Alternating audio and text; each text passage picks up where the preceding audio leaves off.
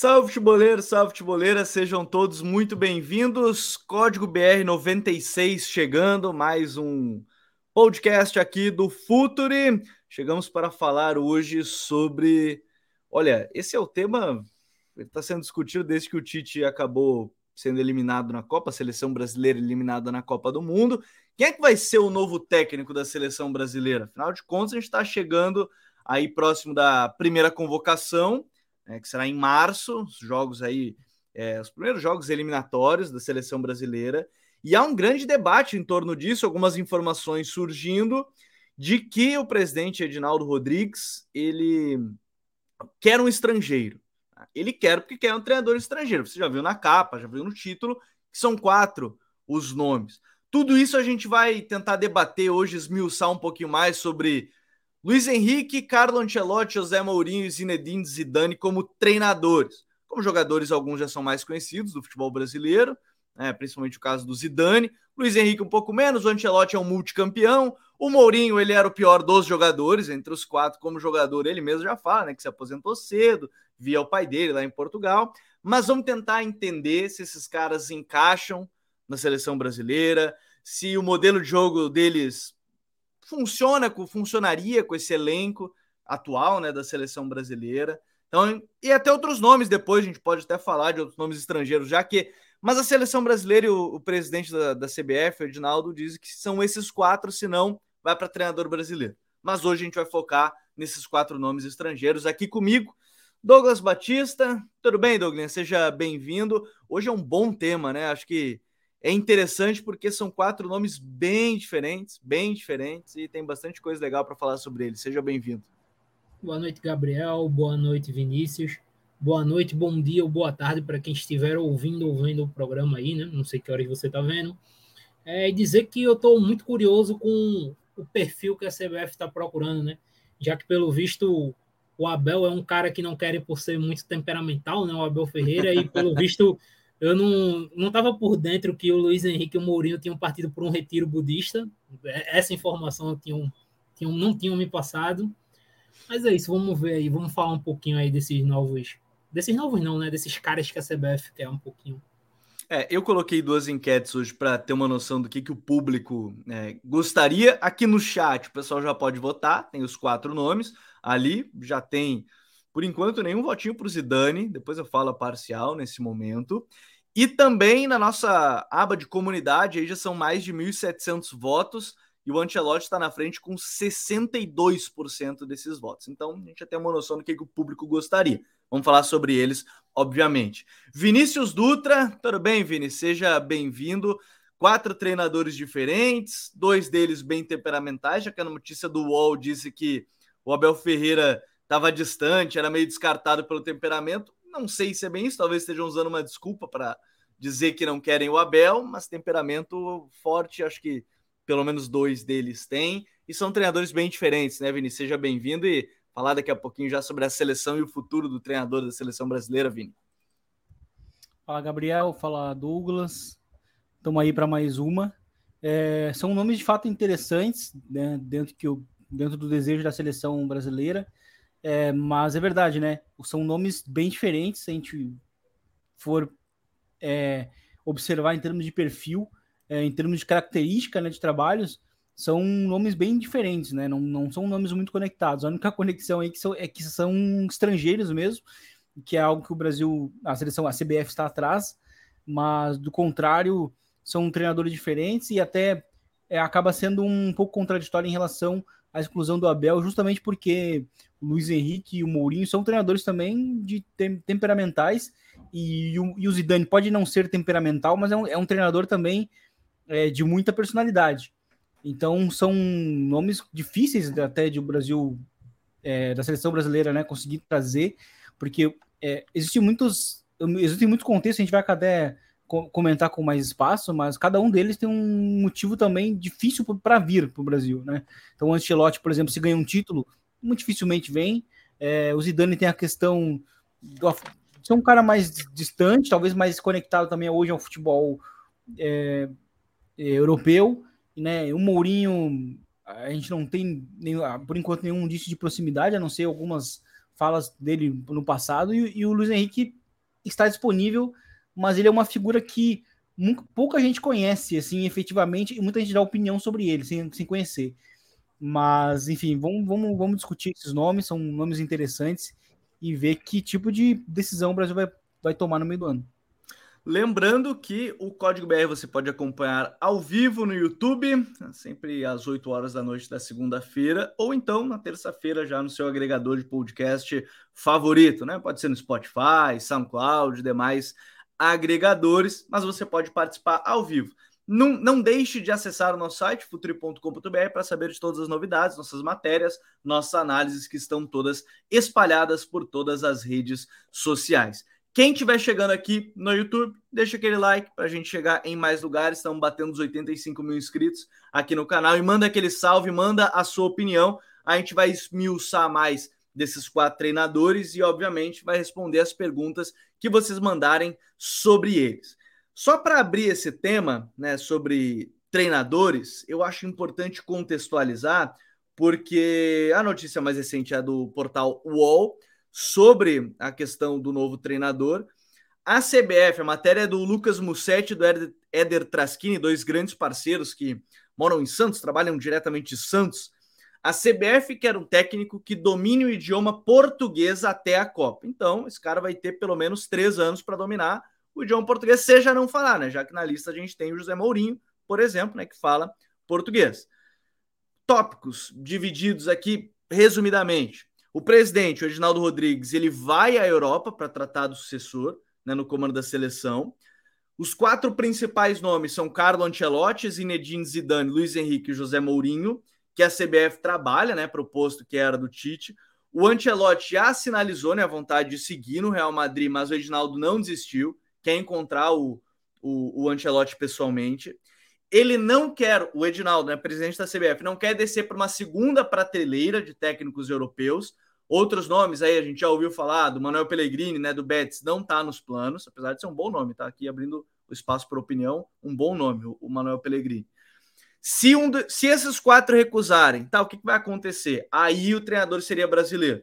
Dos quatro nomes brasileiros, hoje mais bem comentados na CBF, Dorival Júnior, Cuca, Mano Menezes e Fernando Diniz, mas nenhum deles traria o efeito de unanimidade buscado pela entidade. E é por essa frase que eu quero começar, Douglas. Unanimidade, para mim, nenhum treinador vai ter. Nem Luiz Henrique, nem o Ancelotti, nem o Mourinho, nem o Zidane. Acho que nenhum deles chega com unanimidade na seleção brasileira, independente de quem for. Mas ele chega já com a pressão de uma seleção há muito tempo sem conquistar um título. Acho que esse é o primeiro ponto do próximo treinador da seleção. Ele chega já sob uma ótica de pressão para conquistar um título e uma pressão externa também para ser um treinador estrangeiro já depois das eliminações mais recentes do Tite, Douglas. Sim, totalmente é, assim, assumir o cargo da seleção brasileira, de forma geral, já gera uma pressão gigantesca. É, a seleção brasileira provavelmente é a única seleção do planeta em que, se você não conquista a Copa do Mundo, automaticamente seu trabalho é muito ruim. É, não tem esse, esse meio termo de dizer, pô, o trabalho aqui foi regular e a Copa foi um problema. Não, porque o Brasil ele entrou num, como é que eu posso dizer, num vício positivo de vitórias, né? É um pelo tamanho da seleção, tamanho, acho que entra muito então, nisso. É o né? time que mais disputou finais, é o maior campeão, então a partir do momento que você não consegue esse título, já se olha torto para você. Então, assumir a seleção brasileira, de forma geral, já exige que o cara tenha um estofo muito grande, pelo menos mental, para isso, para suportar isso. E com a seleção vivendo seu segundo maior jejum na história, e que vai igualar o maior jejum na história de taças, é, exige um estofo ainda maior. Tanto que se a gente for olhar o perfil aí dos quatro, a gente tem quatro campeões de, quatro campeões de Champions League, né? Uhum. A gente tem o Zidane que tem três, o Ancelotti eu acho que tem quatro, o Luiz Henrique tem uma e o Mourinho tem duas. Então nós temos quatro caras que ganharam a principal competição de clubes do planeta. Todos são campeões mundiais também. É, então acredito que eles estão buscando justamente esse cara que tem um estofo para segurar, para segurar a bronca, né? É, Talvez isso pese, por exemplo, pela não escolha da, da CBF por um nome estrangeiro de segundo pelotão, é, como você citou, o Pellegrini. Eu acho o Pellegrini um excelente técnico. É, mas para assumir essa responsabilidade todinha, talvez a CBF. É, a pressão externa dele ia ser muito maior, né? Ia ser muito maior.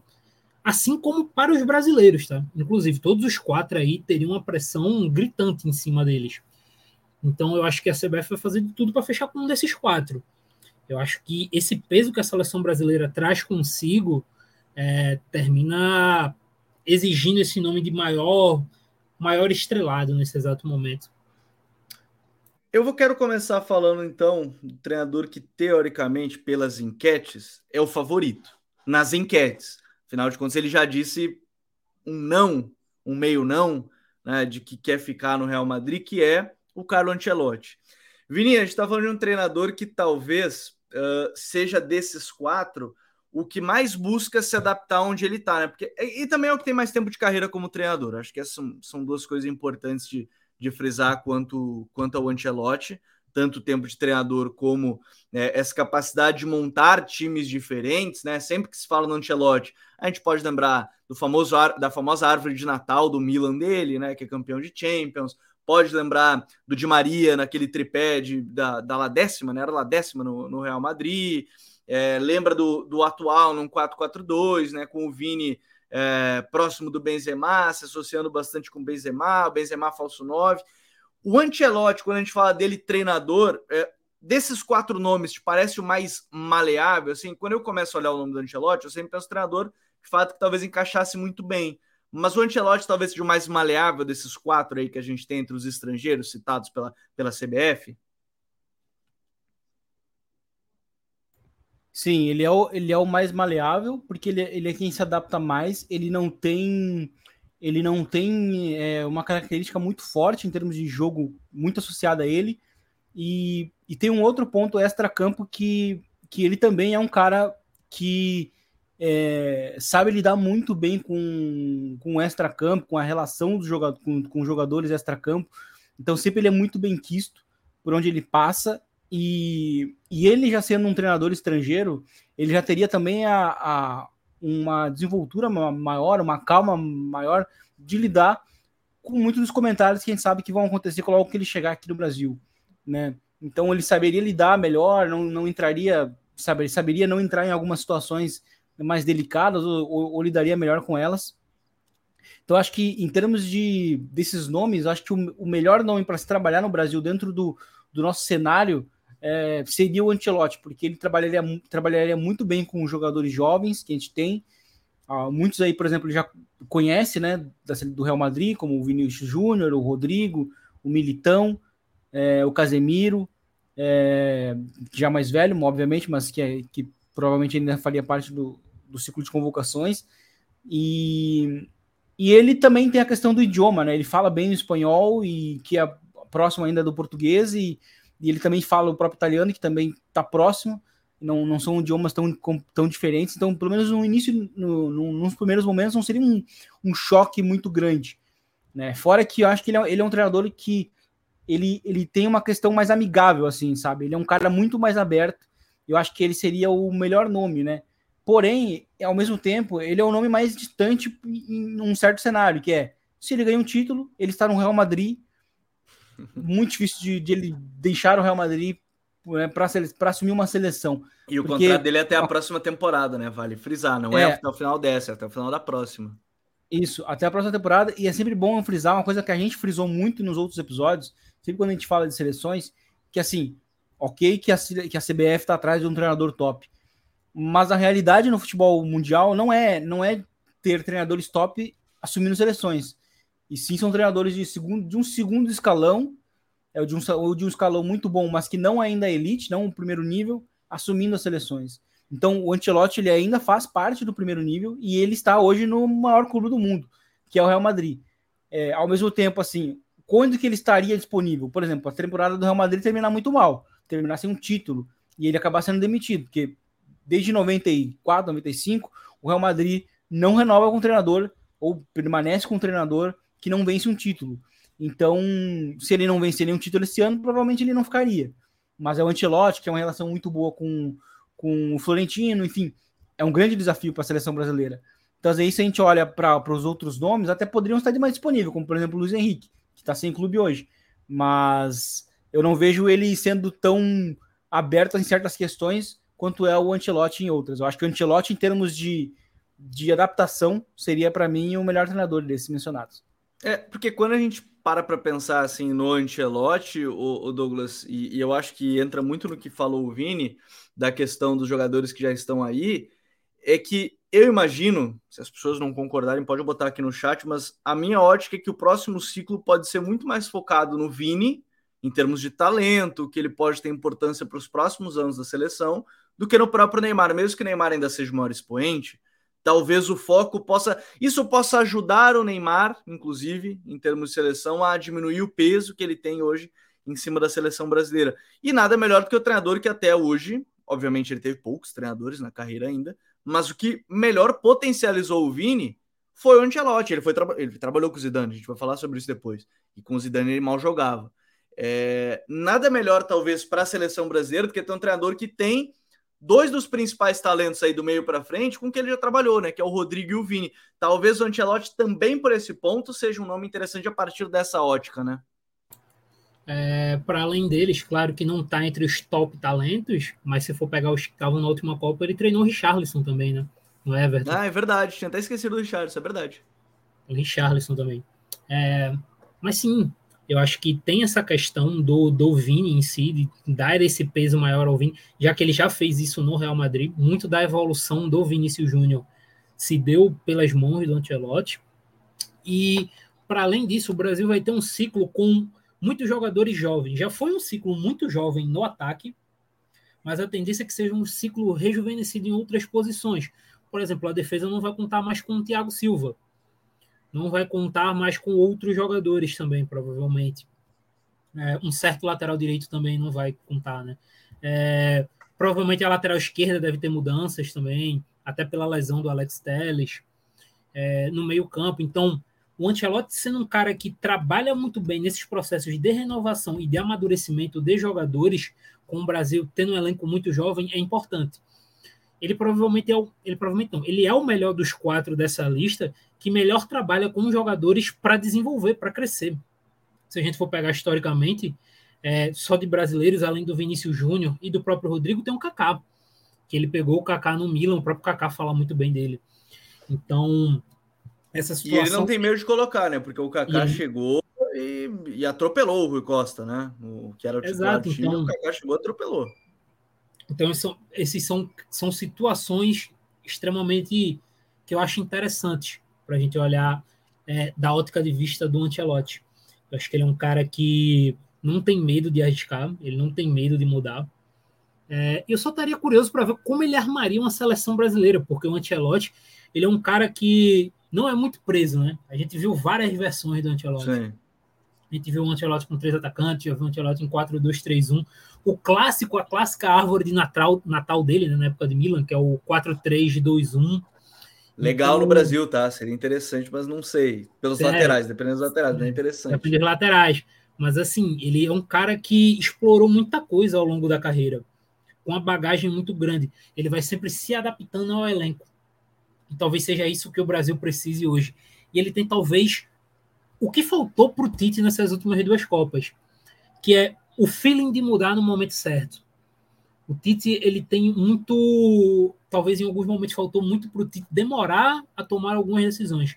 Ele tinha falado isso antes da Copa de 2022, que ele tinha aprendido isso com 2018. Só que dentro dos jogos a gente via que talvez tinha algumas decisões que o Tite poderia ter tomado mais rápido como por exemplo a gente falou aqui no dia da eliminação, a entrada do Alexandre mais cedo. O Brasil tinha o Rodrigo atacando por dentro junto com o Neymar e o, o, o lado esquerdo estava solto e o Danilo preso ali na base da jogada. Então faltava um cara ali para atacar aquele lado. Então o Tite ele deu uma segurada no Alexandre. O Ancelotti ele é um cara muito mais, é, como é que eu posso dizer, instintivo nesse tipo de situação. Ele vê a, a parada, ele vai lá e muda. Então, são várias situações que eu acho que o Brasil ganharia com o Ancelotti. E adiantando, para mim, é o melhor dos nomes. É, eu, eu particularmente acho assim, que é um dos melhores nomes entre os quatro, se não o melhor. Acho interessante que até que traz alguns comentários, por exemplo, o Pedro Vitor manda que o Vini é o melhor brasileiro hoje. Na mão do Ancelotti ele poderia evoluir muito mais, inclusive podendo ser até ser o craque da posição. E com os jovens que a seleção tem hoje pode ser interessante. Eu vou até mais, eu vou além. Com o Ancelotti ele foi oitavo melhor do mundo, né? Foi oitavo melhor do mundo no, no Balão d'Ouro, o, o Vini. Então, talvez seja o próximo passo é top 3. Top 5? Já poderia ter sido top 5, mas vamos lá. Poderia pegar um top 3 agora. Acho que esse é, esse é um ponto interessante. Meu querido John Cavalcante, do canal Jogo Direto, o Ancelotti seria uma continuidade ao trabalho é, do Tite. Ele também manda aqui. E, e essa questão que o Popoto fala, que o Douglas fala, o, o, o, o Vini, da, da, formação, o que, que o, o Ancelotti poderia fazer, eu tenho a impressão que, caso ele viesse a assumir, aqui a gente está fazendo aquelas de o que, que aconteceria, como seria o mundo com o Ancelotti vestindo a camisa ali, indo para a coletiva de apresentação, é que se a gente está falando que o melhor Vini foi nesse 4-4-2, 4-2-3-1, 4-3-3, da, da seleção aí brasileira, é, do, do, Real Madrid, não vejo ele fugindo dessa, dessa lógica, até porque ele poderia potencializar de novo esses caras, porque ele trabalhou, né? É, não sei como é que você vê, mas não consigo fugir dessa, dessa ideia. A única diferença, entre aspas, isso aqui é um outro tema também, pequena diferença, entre aspas, é que ele não teria um Luka Modric no meio, um meio-campista bem completo, como era o Modric, né? Ele teria o Casemiro, obviamente. O Cross também, não teria dois meio-campistas mais controladores dessa atual. O atual elenco, a próxima geração, talvez, agora do ciclo, talvez até tenha jogadores que possam vir a, a tentar cumprir. Mas eu acho que ele não fugiria muito que a gente viu nesse Real Madrid, não, Vini. Não sei como é que você vê esse 4-4-2 aí, que o Vini é mais atacante, próximo do, do 9, e aí o Valverde compensar, fazer uns movimentos de compensação. Como é que você vê? É, eu acho que uma coisa que não acabei falando, é, acho que o Ancelotti ele respeita muito também o elenco que ele tem, né? Então eu acho que seria algo muito parecido ainda, é, em termos de continuidade do trabalho do Tite. Seria um trabalho parecido. Ele ia respeitar os melhores, os melhores, é, os pilares táticos né, do time do, do Tite. E claro, ia, iria adicionar coisas dele, assim como ele fez é, em relação ao Zidane e o trabalho dele, né, no Real.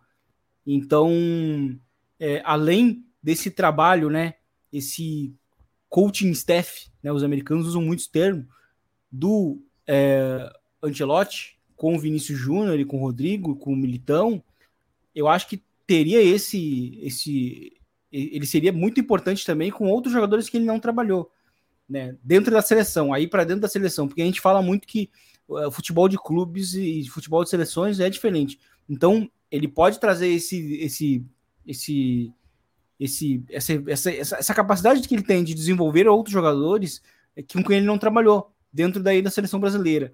Né? Aí, obviamente, acho que seriam mais os meio-campistas, né? Por exemplo, o Bruno Guimarães, que ele não trabalhou, enfim, Paquetá, pegando aqui os mais, os mais jovens, e, e ele poderia ser um cara importante para é, oferecer coisas diferentes ao jogo dele. Principalmente acho que o Bruno Guimarães, acho que ele é um, é um cara que vai ser bem importante para o próximo ciclo, por idade, por, por evolução na carreira que ele está alcançando. É, então ele pode ser esse meio-campista brasileiro com capacidade de controlar jogos no, no, no, no cenário de jogo seleção. Então é, seria bem interessante. E eu acho que seria uma seleção muito ofensiva, assim, também, sabe? Uma seleção para frente, uma seleção que respeita muito o histórico né, do Brasil. Acho que o Ancelotti seria esse cara para é, fazer uma, uma transição que respeite o trabalho anterior, mas que adicione coisas ao, aos métodos do Ancelotti. O, o Ancelotti, até gostei aqui de um, de um comentário, o Rodrigo Nascimento botou que também acredita que com a vinda do, do, Car, do Carleto, outros atletas como Douglas Luiz Martinelli ganhariam mais espaço. Né? O, o Douglas ele fez parte de um pequeno período do ciclo, depois saiu para lesão, né, além da quantidade de trabalho do Tite, e ainda complementou que, lembrar, que o Ancelotti está sendo muito citado agora após retorno ao Real, tra os trabalhos do Napoli e Everton foram de mediano para ruim. Ancelotti que é o caso mais curioso, né? a gente está acostumado a ver só ele em, em, time de elite e de repente tem ali Everton, com todo respeito ao Everton, né? mas assim, do nada tem um Everton na carreira do Ancelotti e, e assim, é curioso que foram realmente os dois trabalhos um pouco mais abaixo, mesmo que o primeiro semestre tenha sido muito legal de ver naquele Everton com o Rames Rodrigues voando.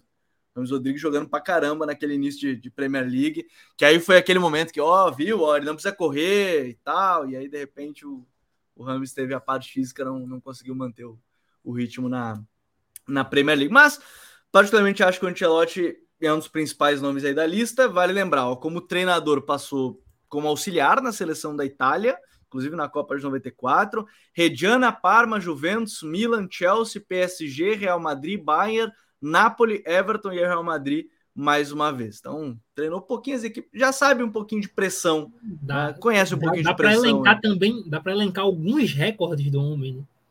Ele é o único treinador, por exemplo, a ganhar as cinco grandes ligas da Europa. Sim, hum, exatamente. Na história. Ele ganhou. Ele tem quatro Ligas de Campeões, né? Sem contar as como jogador, né? Que ele tem, que ele ganhou também, né, pelo Milan. O homem é. O homem é. O homem conhece. Dessa parte, ele, eu acho que é inegável que, que, que o homem conhece aí o, o Carlo Ancelotti. Ele é um dos nomes da lista. Agora, adiantando, aí vou ler, só trazer alguns recados antes aqui, mas o próximo nome da lista talvez seja um, um cara mais controverso nesse sentido, mas trazer aqui alguns comentários. O Lorenzo mandou que o nome favorito será o, o, o nome favorito dele, será o bicampeão da Copinha Quarto, PV é o nosso Scalone. Tem TPI com ele, a gente gravou uma bela entrevista com, com o PV, PV Gomes, né, treinador da equipe do Palmeiras é, sub-20. Não sei se o, se o Lourenço não deu uma exagerada, mas está aí a opinião dele. O Rafael Santos traz o Rogério Ceni, porque a gente ainda ganhou a Copa com técnico, eu não sei se ele quis dizer que era o auxiliar, enfim, algo assim, mas o Scaloni de fato era um dos auxiliares técnicos né, da, da, da, da, equipe do São Paulo, ele quase não ficou. Quase. Ah, ele só ficou é, na Argentina porque. Por um bom tempo, né?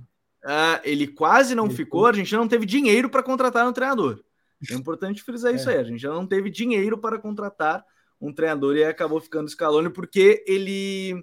Ele aí ele foi bem na Copa América, aí ele foi efetivado.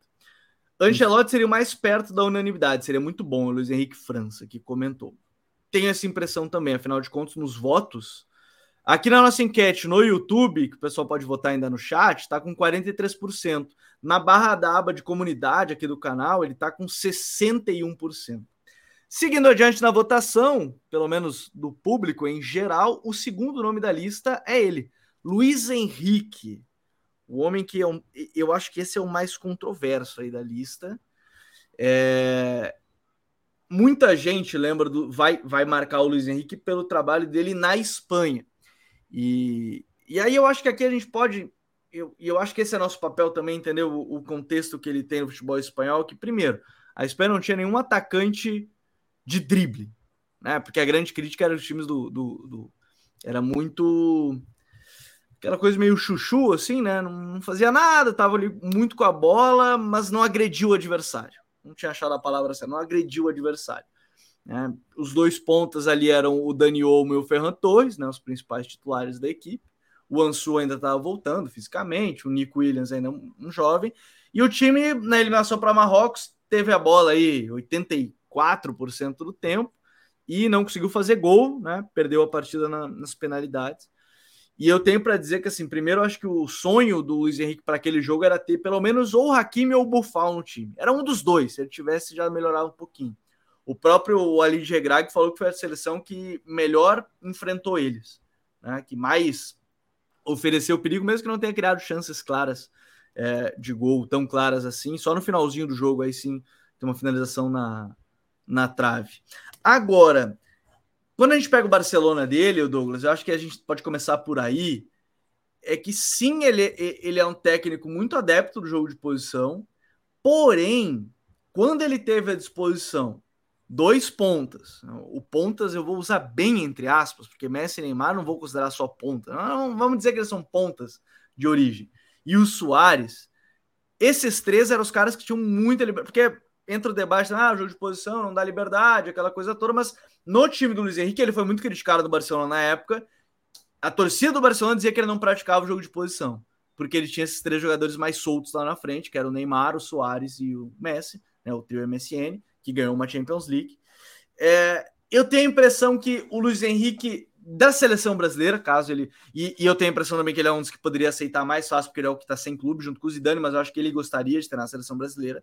É que o Luiz Henrique não seria o Luiz Henrique da Espanha que a gente viu, o time que tinha muita bola, mas pouco agressivo, e sim algo mais suscetível a ser, a, a, dadas as proporções, pelo amor de Deus, mais próximo do que ele tentou fazer, no, que ele fez no Barcelona, de ter um trio mais livre ofensivo do que ele foi na Espanha, Douglas. O que, que você acha do nome Luiz Henrique? É, eu acho que tu começou muito bem o, a pergunta, né, Gabriel? O teu discurso. É, falando sobre a questão do contexto. Falei demais, né? Acho que eu me, até me estendi. Eu gosto muito do Lúcio, até me estendi. É, porque assim, tanto no Barcelona quanto na seleção da Espanha são contextos completamente diferentes. Primeiro, a Espanha, historicamente, é uma seleção de posse de bola, de jogadores de meio-campistas que controlam mais um jogo e que, veja bem, são moldados e são formados já numa cultura de jogo de posição, de trabalho. Se a gente for pegar, por exemplo, os três é, dos três meio-campistas titulares da Espanha, dois são formados no Barcelona, né? Que desde o princípio, desde a sua base lá, uhum. desde Pirrainha, os caras jogam no, no jogo de posição. Então é algo nesse jogo mais, não vou nem dizer engessado, mas mais de posse de bola, com os meias trabalhando muito com a bola no pé. Então é algo cultural para eles, é algo normal, é algo que o Luiz Henrique teve que se adaptar. E também, como você disse, a questão do ataque. A Espanha tinha um ataque que não oferecia perigo. Você olhava as opções do, do ataque da Espanha, é, das seleções que a gente colocava como principais, em nomes, eles provavelmente eram, foi os que entraram pior na Copa. É, muita gente falando, pô, ele poderia ter usado mais do Nico Williams. Pô, concordo, mas a gente tá falando de um menino de 20 anos que deve ter, sei lá, cinco jogos com a camisa da seleção. Então você cobrar que ele numa Copa do Mundo mudasse a forma da equipe atacar por conta de um rapaz de 20 anos que ainda não teve experiência é assim, é loucura. Então, teve esse contexto da Espanha e teve o contexto do Barcelona, como você bem citou, né? Você melhor do que ninguém pode falar do que o Barcelona aqui. Saudades. Era um contexto era uma equipe muito mais solta, muito mais livre, é, em que o Luiz Henrique, inclusive, para encaixar o trio MSN, ele testou várias coisas. Muita gente não lembra, por exemplo, é, que eu acho que num dos primeiros jogos do, do trio MSN, né, porque o Soares chega, ele não chega não podendo jogar, né, por causa da, da, questão da mordida, ele fica um tempo suspenso.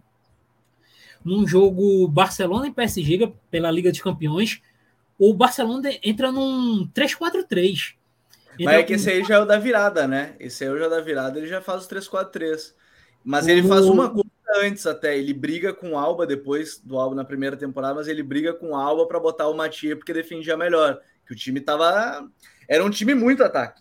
Era um time, time muito ataque. ataque. Ele teve né? confusão com Neymar e Messi também no começo por conta Sim. disso antes de encaixar o trio. Ele brigou com encaixar os o trio, teve, teve muita situação para aquele time encaixar. E quando encaixou, foi um time que era livre mesmo. Os caras tinham liberdade para fazer o que queriam dentro do campo, de se moverem, os três pelo menos.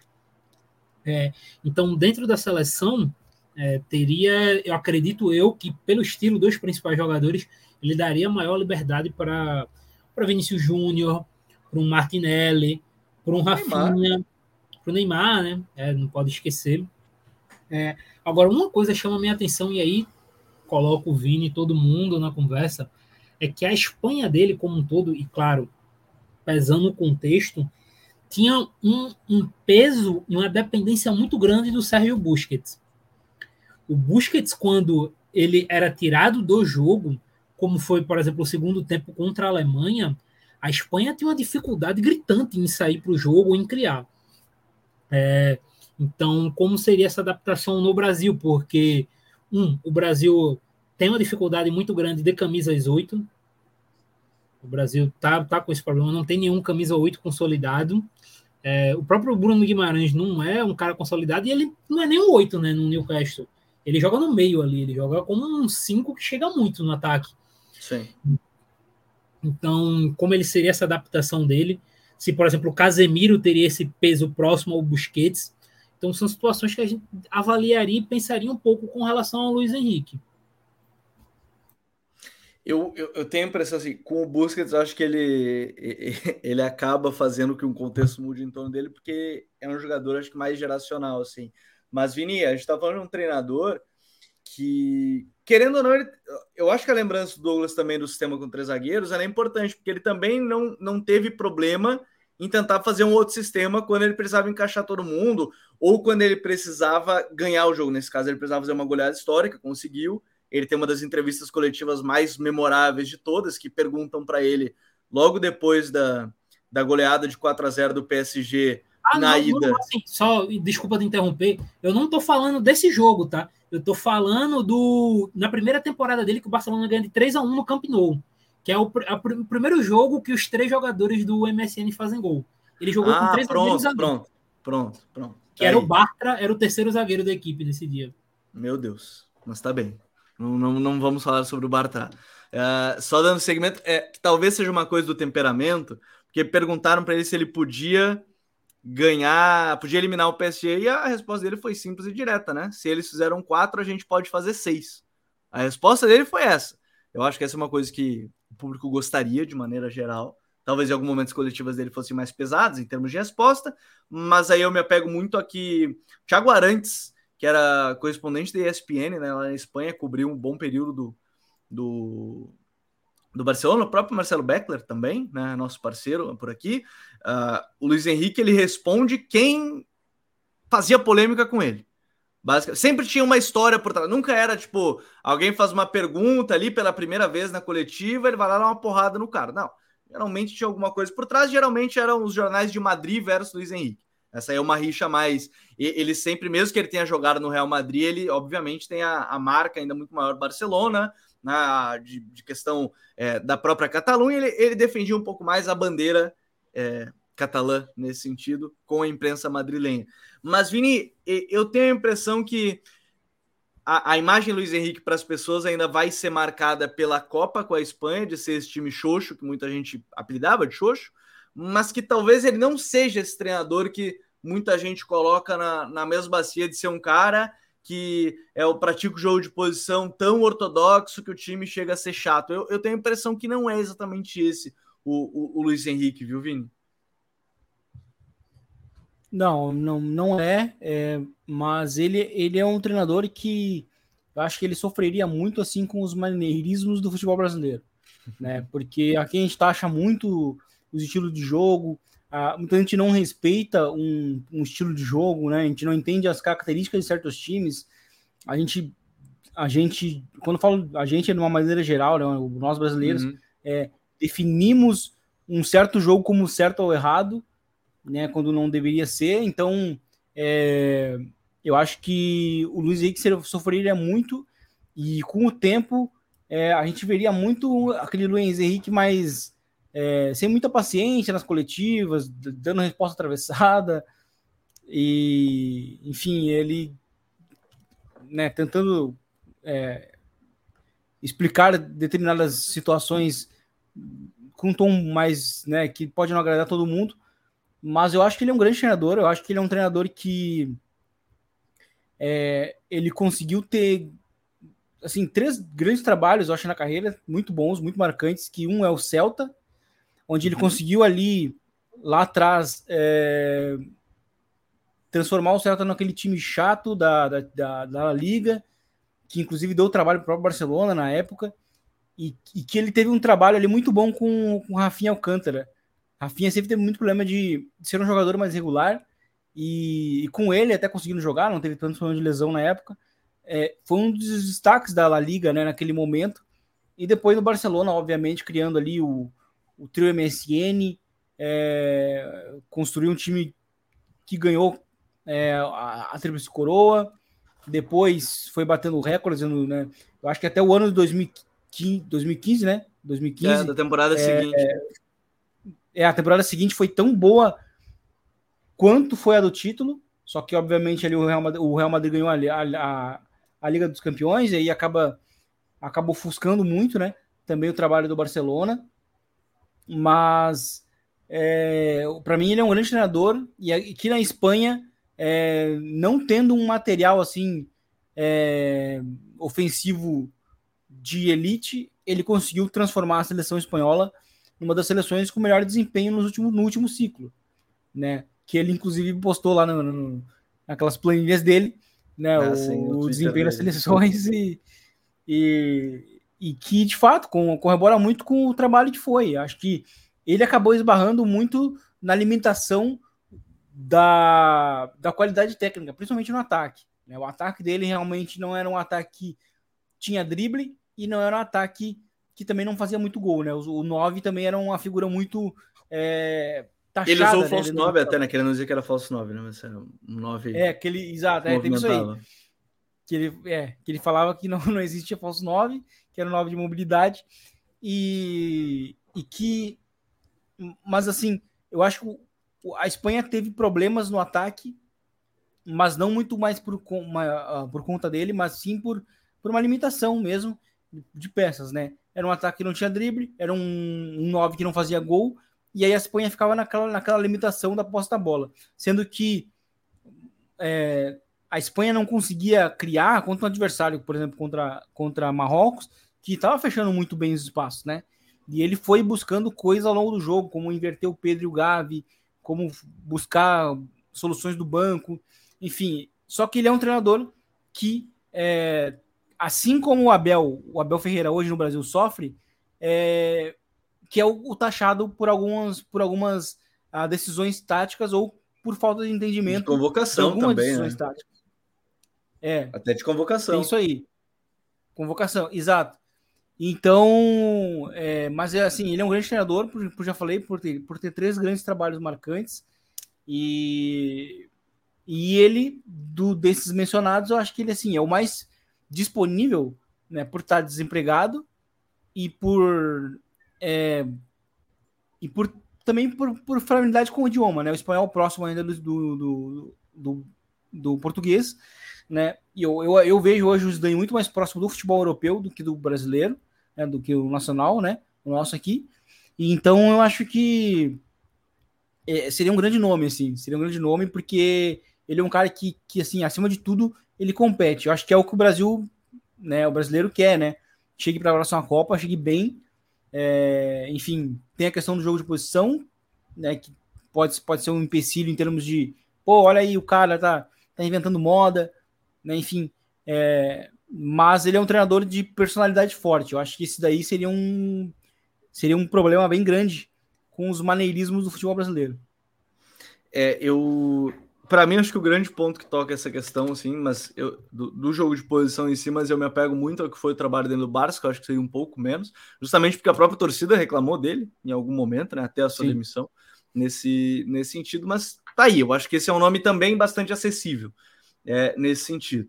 O Pedro Vitor ainda comentou: ó, eu acho legal o estilo de jogo do Luiz Henrique, apesar da falta de ofensividade, mas acho que com as opções que a seleção nas pontas, por exemplo, poderia talvez ser mais dinâmico. E o Rodrigo Nascimento fez um bom apontamento. Se vivêssemos de um, viéssemos de um título de Copa, ele seria o nome perfeito para a seleção, pela maneira que ele trabalha e potencializa seus jogadores, principalmente do meio para frente. E o meu parceiro Dicas Cartola chegou aí. Boa noite, boa noite. É Dicas. Fala, parceiro. Agora, tá, Luiz Henrique e Ancelotti já foram, né? Dois treinadores. Eu acho que o Luiz Henrique até tem mais possibilidades também, como, como o Vini citou, do que o Ancelotti nesse sentido. Indo adiante, é, José Mourinho, cara, o Mourinho, para mim, ele. Eu gosto muito do Mourinho.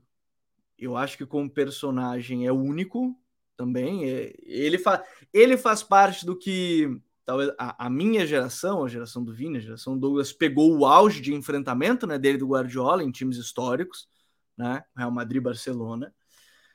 Porém, hoje, hoje o Mourinho, ele é o que o Reginaldo não queria pegar. Hoje, hoje, janeiro de 23, o Mourinho não está na primeira prateleira dos treinadores do futebol europeu. Ponto. Porém, entretanto, seleção para mim não é onde estão os melhores treinadores do futebol mundial. Então, isso para mim não é algo impeditivo. O temperamento do Mourinho, Douglas, talvez seja o mais forte desses, apesar do Luiz Henrique ser um cara forte de temperamento, mas acho que o Mourinho. Uh, eu tenho a impressão que ele é um temperamento mais forte. Primeira coisa. E pelas respostas. Ele tem uma das respostas icônicas, né? Que é. Ninguém pergunta para o engenheiro da NASA como se fazer um foguete, então não tem por que ficar questionando o treinador sobre futebol. Cara, para mim, isso é uma resposta icônica. Se ele dá essa resposta aqui, eu acho que seria uma. Cara, uns três meses falando sobre isso, talvez o resto da vida do Mourinho falando sobre isso. Talvez. É, né, enfim, acho que esse é um ponto.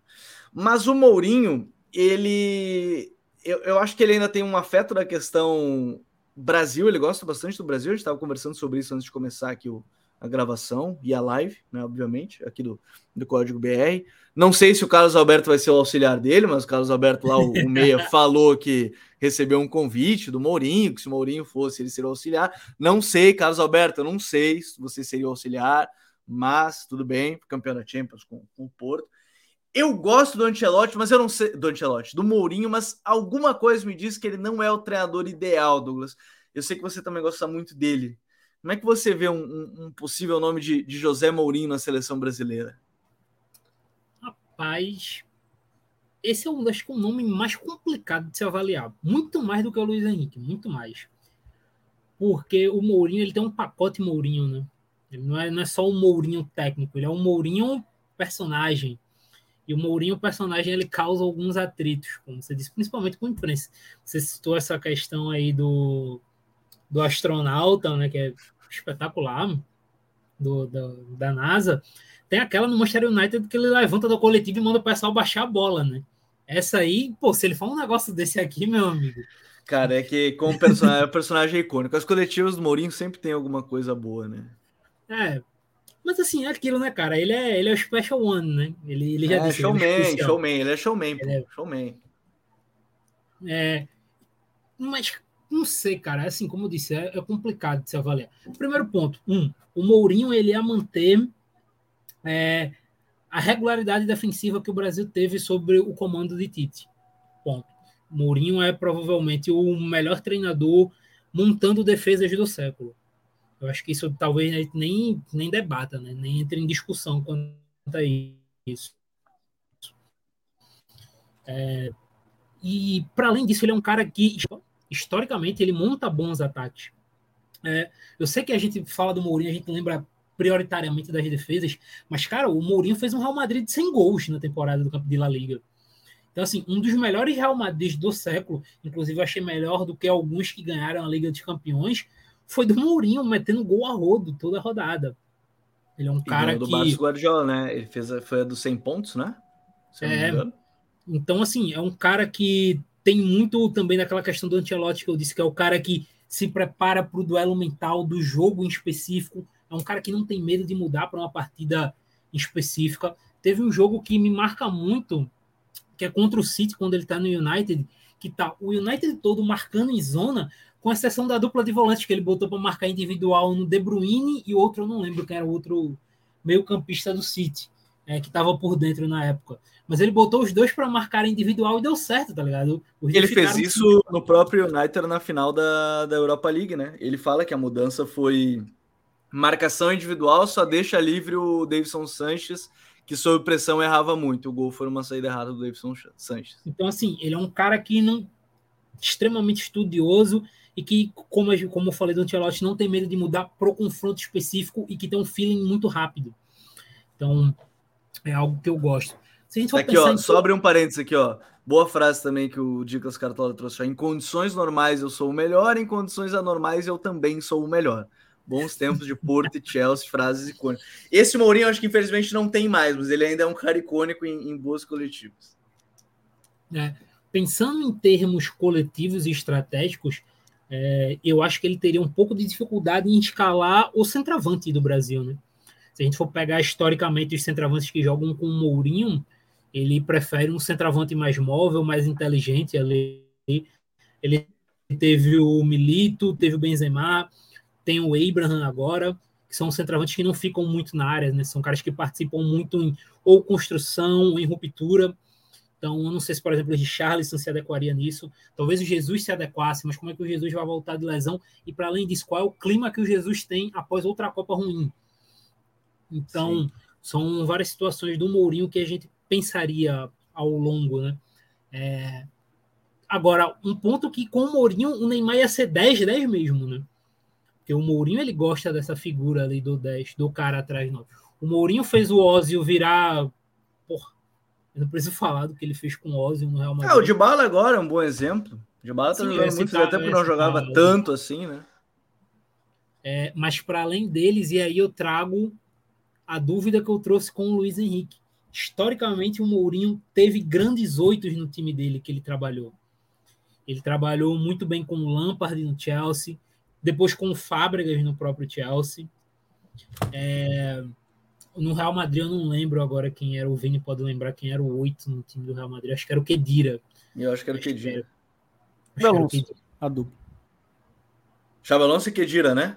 Xabi Alonso e Kedira. Xabi Alonso então, Kedira. Então a seleção brasileira ela não tem essa figura também que o Mourinho preza muito. Todos esses jogadores eles tinham um peso muito grande. É, na Roma ele teve o Sérgio Rodrigues, né, e o próprio Pellegrini, que eram caras que davam um peso muito grande no jogo da Roma. Então, na seleção brasileira, essa questão do 8 vai perdurar muito. Eu continuo achando, é um acho que o cara que, é, o cara que vai se adaptar melhor com isso, pela forma que joga, eu acredito que seja o Ancelotti. Porque todos os outros, eles têm muito essa figura do 8. Todos eles. O Zidane, que a gente vai falar lá na frente, ele teve muito do, do Tony Kroos no time dele. Então, é, é, algo que vai perdurar muito. Eu acho que o Mourinho teria essa dificuldade do 8 e do centroavante. Em compensação, Vini, eu tenho uma impressão, tem uma coisa que, que eu acho que faria bem para a seleção com o Mourinho, que eu acho que o Ancelotti também poderia fazer, né? mas é, de maneira simplista, aqui tentando explicar o meu ponto, é que eu tenho a impressão que o Brasil, em algum momento para a Copa, precisa ser algo mais. O treinador precisa ser mais Deschamps do que. Eu vou usar um termo bem simples, uma comparação bem simples, vai ficar mais fácil de entender o que, que eu quero dizer. Mais Deschamps e menos, é, e, e, menos o, o Luiz Henrique, de um futebol tendo mais a bola. Porque a minha impressão é que se o Brasil montar um sistema defensivo muito sólido e em alguns jogos específicos, dependendo do adversário, não ter problema em entregar a bola, vai ganhar na transição dá espaço para Rafinha, Vini, o Neymar lançar esse contra-ataque, Anthony, Martinelli, cara, qualquer um desses é fatal, como é com a seleção francesa quando entrega a bola em alguns momentos. Porém, o externo da seleção brasileira não permite fazer isso. O treinador que fizer isso, ele vai ser achincalhado no primeiro jogo que ele fizer isso. Talvez se ele ganhar, não. Mas no primeiro jogo que ele não ganhar fazendo isso, aí já começa uma pressão talvez muito acima do que, do que é necessário. Mas o Mourinho, eu tenho a impressão que ele, nesse ponto, para mim, ele casaria bem no que pensa a seleção brasileira. Como é que você vê o Mourinho aí sendo uma possibilidade da seleção? Mesmo, não sei, parece que ele já recusou Portugal para ficar com a Roma, mas, enfim, sendo uma possibilidade aí o Mourinho, Vini. É, eu, eu acho o Mourinho um, um técnico que é, eu acho que ele é bem disponível em termos, assim, primeiro porque eu acho que em termos de mentalidade, acho que ele enxergaria isso talvez até como um, uma confirmação bem grande de, de queda, já de uma queda que ele tem vivido recentemente, mas que ele acredita num processo de, de evolução muito forte da Roma. Quando ele chegou na Roma, ele, ele falou: não, a Roma vai sair daqui é, desse estágio, vai chegar nesse, né? Tipo, dizendo que dando a entender que a Roma, com ele, em próximos anos, estaria no nível dos, dos maiores hoje da, da, da Itália, né? Então, assim, eu acho que ele também é um treinador muito de clube também. Então, do dia a dia, né? Então, eu, eu não vejo ele muito próximo, sendo um treinador de fato muito difícil em termos de, de em termos de disponibilidade. Eu acho que ele não sentaria muito para ouvir, apesar de que ele tem até é, citações passadas, né, de que se interessaria e tal, mas eu acho que na prática as coisas mudam muito e, e eu acho que o estilo de jogo dele aplicado na seleção brasileira, esse estilo de jogo se adapta defensivamente, eu acho que ele seria muito mal visto. Assim como é mal visto o estilo do, do Abel, Abel Braga. O Abel Braga ele só começou a ser. Re, a ser o Abel Ferreira, né? Abel, exato, o Abel Ferreira a ser reconhecido no, no bicampeonato do Palmeiras. Porque até no primeiro título, e com um ano excelente que ele teve, muitos falavam, não, o estilo do Palmeiras é muito defensivo. O estilo do Palmeiras é defensivo. Sendo que, às vezes, a gente não pode se taxar de defensivo ou não. É o estilo do jogo do time. Né? É a maneira como o time está jogando. Né? Então, é, e às vezes nem é defensivo, né? Só para, às vezes, às vezes nem é aquilo que as pessoas acham que é. Mas o, o estilo do jogo do Mourinho, ele seria, sofreria muito desse, desse até ganhando. Né? Por isso que eu citei aqui o Abel, Abel Ferreira, porque ele passou até ganhar o segundo título e continuou ganhando. Então, e ele continuou sendo criticado por isso. Então, eu acho que ele seria um cara que sofreria muito com com algumas críticas né, relevantes. Ah, a seleção brasileira não joga assim. Seleção brasileira se adaptando com 30%, por, com 30 de posse de bola contra, o, contra a Argentina, digamos assim, nunca, né? Imagina. Então, é, ele sofreria com esse tipo de comentário e ele sendo o cara que é, né, com de respostas fortes. Tu acha que ele ia dizer é. que ninguém fala pro astronauta o que ele tem que fazer? Tu acha que ele ia dizer que ninguém fala pro treinador o que ele tem que fazer? Exatamente, ele ia falar isso aí. E, e assim, é que é, essa frase é tão assim, ela é tão genial, porque assim, ela, é, ela, é, ela é verdade. Ninguém questiona o astronauta se a, a maneira como ele, como ele trabalha é certa ou não. Mas um técnico todo mundo palpita. Então, assim, é, é genial realmente. Então, mas ele é um cara que eu acho que sofreria muito com, com a imprensa brasileira, com a crítica, com a cultura. Pô, eu, eu gostei que alguém deu um exemplo que é Mourinho de só três palavras em entrevista coletiva termina em sete segundos. Essa é a manchete do jornal pós algum jogo aí que ele sai pé da vida. E eu não duvidaria nada. De fato, eu não duvidaria nada. Apesar, apesar é, do documentário War Nothing lá na Amazon ele ter diminuído um pouco mais essa impressão do Mourinho Carrancudo. Acho que o, o Mourinho, na verdade, vai para a coletiva querendo defender o Deus e o mundo, no caso, o clube, e aí ele passa essa impressão dele ser o cara mal encarado e tal, mas, cara, eu não conheço nenhum jogador, nenhum. É, eu não conheço nenhum que jogou com ele, porque eu não conheço de fato pessoalmente, mas nunca li de nenhum jogador alguém falar mal do Mourinho. Cara, nunca vi. Nunca vi alguém falar mal do Mourinho nesse sentido, como pessoa é, Mourinho. É. E ele tem várias histórias de como ele tem o grupo na mão. Acho que esse é um. O, o José Mourinho do dia a dia, ele é um outro cara. Ele, ele não é esse cara da coletiva. Mas a gente veria quem? O cara da coletiva, né? Obviamente seria o cara que a gente veria no nosso dia a dia. Seria, seria bastante peculiar. Vamos, vamos ser sinceros que seria bastante bastante peculiar. O William Matheus, o Pogba, pô, eu, eu, confesso que eu não lembro. O Pogba tinha atrito com ele, eu não lembro. Ah, então é, tá aí. Eles estiveram no final. Mas assim, Aí... bom lembrar que eles moraram juntos também. Eles moraram juntos. E bom lembrar que o Mourinho tinha razão, provavelmente, porque o, o Pogba. cara, todo... é. eu amo o é, Pogba né? também. Teve, teve, a briga com, teve a briga com, com, Teve a briga com o Shaw também, né? Que ele foi em entrevista dizer que o Shaw tinha um abdômen alto, né? É, então, vou dizer que ele o Shaw também, também não deve gostar bem. muito dele. Ah, mas aí o, a lembrança do jantar com o Reguion. Ah, só abrindo um parênteses antes a gente falar do Zidane. Com o Reguion, a história é muito legal, porque o, o, Mourinho descobriu que o Reguion ia passar o Natal sozinho. A família dele não tinha ido para Londres ainda, né? Ele estava jogando o Tottenham emprestado. O Mourinho descobriu isso e o Mourinho foi passar o Natal com o cara, velho. Ele foi, passou a virada lá com o Reguion, levou. É que eu, eu, não sei, é que é aquele. Eu ia dizer que é um simples presunto, mas não é o presunto, né? Ele levou a, a parte inteira ali do porco ali que tu, você corta tal. O negócio que custa, sei lá, uns mil euros, né? E aí o Mourinho pegou, comprou, levou lá para jantarem e tal. Então, assim, ele passou um dos anos, um dos natais de José Mourinho foi com o Reguião, porque ele descobriu que seu jogador ia passar o ano novo sozinho. Né? Então, tá aí a, a boa história também do, do, José Mourinho. E a outra é com algum jogador da Roma que vai me fugir o nome, que ele falou que se o cara fizesse dois gols, ele ia dar o tênis lá da marca que ele gostava. O tênis ele achou feio pra caramba, ele zoa pra caramba o jogador. É, pro Jean, aí ó, que os caras falam, lembrou, aí deu tênis, exatamente. Essa história pra mim é boa demais, porque ele, o Mourinho zoa o cara do tênis que é feio pra caramba, e não, tá aqui, você gostou, já que você gosta, você gosta dessas coisas aí, então toma aí e tal, deu tênis. Ele é, ele é um cara, ele é um cara, nesse sentido, assim, é um cara fantástico, mas o personagem Mourinho nas coletivas é, é tão bom quanto. E Mourinho, o... que recentemente ah. apareceu num clipe de rap, né? É importante destacar. Sim, Pô, o, é, Mourinho... o rapper Mourinho. Mourinho no Brasil gravando um clipe com MC de Mano Brown, é minha... eu quero isso agora. seria é. bom, seria bom, essa aí seria é, uma boa. É bom lembrar, bom vocês lembrar da questão do Mourinho, porque assim, ele, ele teve até mais atrito no Real Madrid. Né? Mas aí também é, o Real Madrid naquela época era, era outra coisa, né? Tipo, era um primeiro, né? Primeira coisa, a importância dele para aquele Real Madrid para de fato incendiar o vestiário, né? Ele colocou ali, foi bem importante. E, e aí ele também teve muita, é, muita discussão com a imprensa de Madrid, né? Tanto que ele, quando ele voltou para o Chelsea, falou assim: ah, eu vou, eu vou voltar para onde me amam, né? E, e, mas antes disso, a carreira dele não, não, não, não era uma carreira de, de problemas, até mesmo com coletivas, né? Começou Sim. no Real Madrid. Provavelmente é, começou no grande embate né? ele ele Guardiola. É, toda coletiva tinha alguma é, coisa, Guardiola. né?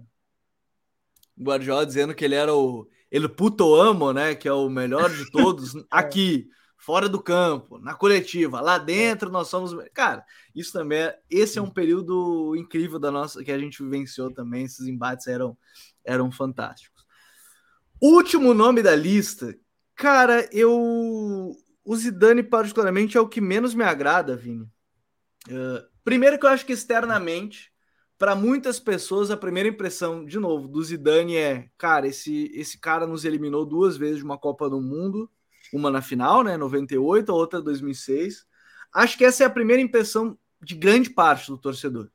Né? Esse é o Zidane. A segunda, e é, é, não é particular minha, porque eu acho que vocês compartilham também desse, dessa ideia, é que o Zidane não lidou bem com a principal futura estrela da seleção brasileira, que é o Vini não usava o Vini, usava muito pouco. Se você olhar o número de jogos que o Vini fez com o Zidane, fez 38 numa temporada. Bom. Mas aí você vai olhar o tempo de minutos em campo, não deve fechar uns 15 jogos completos. Então, para mim, o Zidane já começa nessas duas situações aí meio distante. Você falou daquela questão de ver ele mais a, a par do, mais próximo do futebol europeu do que uma seleção brasileira, Vini. É, eu, eu, eu acho que assim, e o Zidane desses aí, ele é o que não tem um trabalho, né? Porque assim, ah, tem o Real Madrid. E aí, é, assim, e, e a visão de treinador é, que se tem dele é meio romantizada, porque, pô, ele ganhou três Champions, quando voltou, ele ganhou de novo a, a La Liga, ele levou o Real Madrid para uma semifinal de Champions, e o time, o time era mais ou menos, né? Não estava tão preparado, mas levou. Só que é só isso, né? É só o Real Madrid e assim, é, o Real Madrid ele é um time que não dá para a gente levar muito como parâmetro, porque de fato os treinadores precisam se adaptar ao, ao elenco, ou senão vão ser, vão, ou vão acabar que nem o, o Lopetegui e vão ser demitidos em, em, quatro meses, entendeu? Então, é, por exemplo, se a gente olha para a característica do Tony Cross, a, a, a, função tática dele ela é basicamente a mesma, independente de treinador que vai jogar lá, vai, vai treinar lá. Entendeu? Então, assim, é, não dá para notar uma característica do Zidane. A gente não sabe se aquilo até que ponto foi uma característica dele ou se ele teve que se adaptar ao time, o que é mais provável. Então a gente não tem uma, uma assim, todos aqui a gente até meio que tem, né? O, o, o Ancelotti não, não é um cara de ideias radicais, é, o Mourinho é o cara que é, é, o, é o, grande estrategista. O Luiz Henrique tem um jogo de posição, mas também não é tão apegado a isso e é, e é importante no jogo ofensivo também. Só que agora o Zidane a gente não sabe. A gente não sabe, sabe? Literalmente a gente não sabe quem é o Zidane. Só que ao mesmo tempo, a passagem dele excelente no Real Madrid eleva ele a um patamar talvez maior do que ele deveria estar, né? E isso eu acho que vale até para os clubes que por, por quem ele é sempre sondado ou até mesmo por a seleção, no caso a seleção francesa, que até pouco tempo atrás falava que ele, até que ele achava, eu tenho a impressão que ele, ele tinha certeza que ele ia para a seleção francesa. Sim, tinha não, certeza também disso. Tem, também tem ele essa deve impressão. ter ficado meio. Ele deve não, ele deu um atrito, né? Ele, presidente da Federação Francesa, também é né, mais recente agora, Sim. e o Mbappé deu Sim. uma afagada no caso, o cara foi, foi afastado, né? Eu acho que ele tinha essa convicção, eu, Vini. Eu acho que também, ele tinha muita certeza porque ele foi, assim, logo depois que ele saiu do Real, é, praticamente todo o grande projeto na Europa tinha o nome do Zidane entre os primeiros cotados, só que ele nunca assumia, o que dava a entender de fato que ele estava esperando a seleção francesa é, ficar disponível para ele assumir. E só que eu acho que seria muito perigoso assim, entregar a seleção brasileira para o Zidane, porque é um cara que a gente não, não sabe né, o que que, o que, que né, porque querendo ou não, não, aí não querer diminuiu ele, diminuiu ele, tá? Ele ganhou as três Champions, mas o Real Madrid tinha o melhor elenco da Europa. Né? Tinha o, Real, o Cristiano Ronaldo no, no, auge, o Modric, o Kroos, melhor meio campo, melhor, melhor meio campo da, do mundo, né? Da década, nos, né? Então assim, muita coisa o facilitou. quase falou da história que eu sei, eu senti. Eu senti ali que ele tá para falar. Não, não, da história não, da história não, mas é da, da, década sim, com certeza da década. Ele se tremeu para aí... falar, viu? E, e aí eu acho que assim, isso está muito condicionado. O elenco excelente que ele tinha está muito condicionado. Então, é óbvio, claro, na seleção, eu, eu acho que a questão do Vini Júnior na seleção não seria um empecilho, porque eu vou dizer que agora o Vinícius Júnior, ele é um pilar. E a gente viu que no Real Madrid, uma, e aí talvez isso seria uma, um, algo que seja um comportamento independentemente do, do time onde ele esteja, é, que é ele é um cara que se apega aos pilares do time. Então hoje o Vinícius Júnior seria um dos pilares, junto com, com o Neymar no ataque. É, e eu acho que o Vinícius Júnior teria, um status diferente hoje, hoje com ele assumindo, até porque hoje o Vinícius Júnior é um top 10 do mundo. Enfim, eu acho que essa questão eu não, não me apegaria tanto. Mas o Zidane é um cara que teria, ele teria que entregar muitas respostas que a gente não sabe, sabe? Ele é um treinador muito imprevisível. É, eu acho que esse é o principal ponto, Douglas, que a gente não conhece o Zidane em outro trabalho. Para mim, isso é um ponto importante. Mesmo que, se a gente falar de CBF, mais recente antes do Tite era o Dunga, que nunca tinha trabalhado. Antes, na primeira passagem do Dunga, ele nunca tinha trabalhado. Na segunda também, né? Na segunda ele não tinha feito nenhum trabalho por clube também, uh, só tinha feito na, na seleção mas eu não sei, eu, eu acho que o externo com o Zidane em termos de torcida faz com que ele não entre naquele ponto que o Reginaldo Rodrigues quer de unanimidade.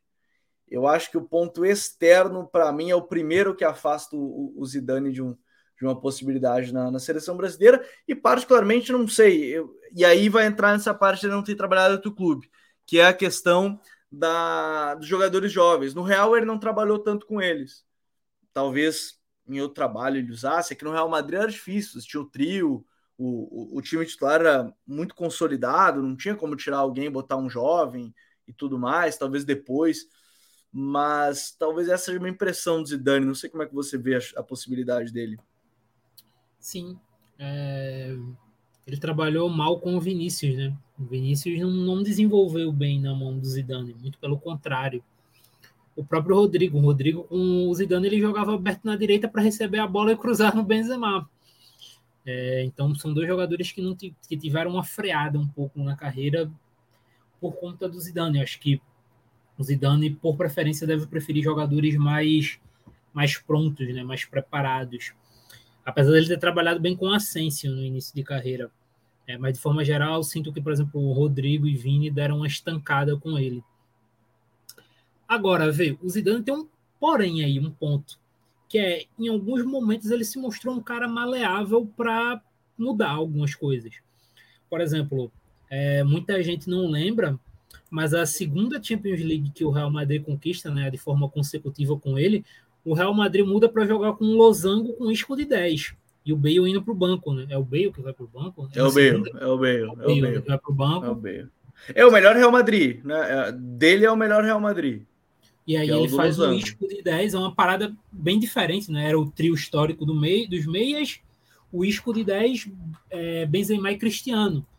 É, então, assim, foi um, foi um Real que foi imponente. O Real foi, foi justamente o Real que massacrou a Juventus, se não me engano. Foi 4x1. Foi, foi, exatamente. Então, foi realmente o melhor Real Madrid dele. E ele, vai, ele mostrou que em alguns momentos ele consegue se adaptar dentro do elenco que ele tem em mãos. Então, dentro de uma seleção, isso poderia ser interessante? Poderia. Se ele em algum momento da seleção quisesse jogar com uma dupla de atacantes e jogasse com um Neymar de 10. Então, são, são coisas que a gente avalia. É, é até curioso, porque essa questão do Neymar de 10, nem como interior, né? porque na, na seleção, nessa Copa, ele jogou muito mais como interior ali, né? Com o Tite. É, mas vendo Mourinho jogar, a forma que o Mourinho joga, que o Zidane joga, e que em muitos momentos da carreira os times do Ancelotti jogaram, eu acho que a gente só não vai ver um Neymar como 10 puro né, assim, da seleção é, nas mãos do Luiz Henrique, né? Se a gente considera esses três. É, eu acho que em todos os outros três, é, em todos os outros, Zidane, Mourinho e Ancelotti, eles vão optar por ter o Neymar como 10 mesmo, através, atrás de um centroavante. Então, chama um pouco de atenção isso mim. Acho que é só isso mesmo. O Zidane acho que seria o nome que eu menos gosto. Acho que é o nome que eu mais levanto dúvidas. É, eu tenho a impressão também que seria o, o nome que mais gera dúvidas de, de maneira geral. Quatro nomes. Se não for nenhum deles, a gente pelo menos deu uma analisada legal aí desses quatro nomes, porque, enfim, em algum momento pode ser que seja, ou não, já diria o meu querido Kleber Machado, ou não.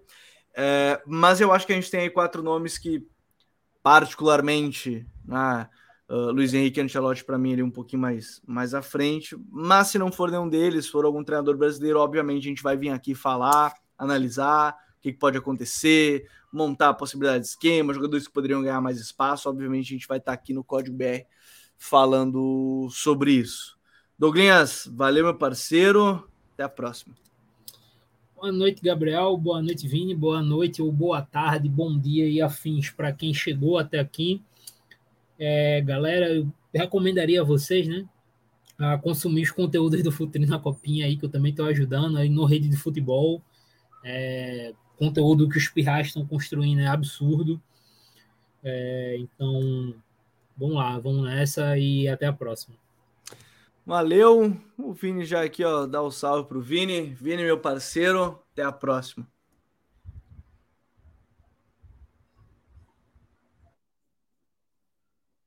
O Vini deu um problema de conexão na reta final do episódio, mas ele já vai se sentir abraçado aqui, meu querido Vinícius Dutra. A todos vocês que nos acompanharam, muito obrigado. Mais uma vez aí a todos que estiveram com a gente no Código BR. Lembrando, Código BR é um podcast ao vivo no YouTube toda segunda-feira ou então no seu agregador de podcast favorito a partir da terça-feira. Então, todo início de semana tem o Código BR. Nessa semana, na quinta-feira, está de volta o Código Euro, nosso podcast de futebol europeu, e na sexta-feira, o The Pitch Invaders, nosso programa de entrevistas.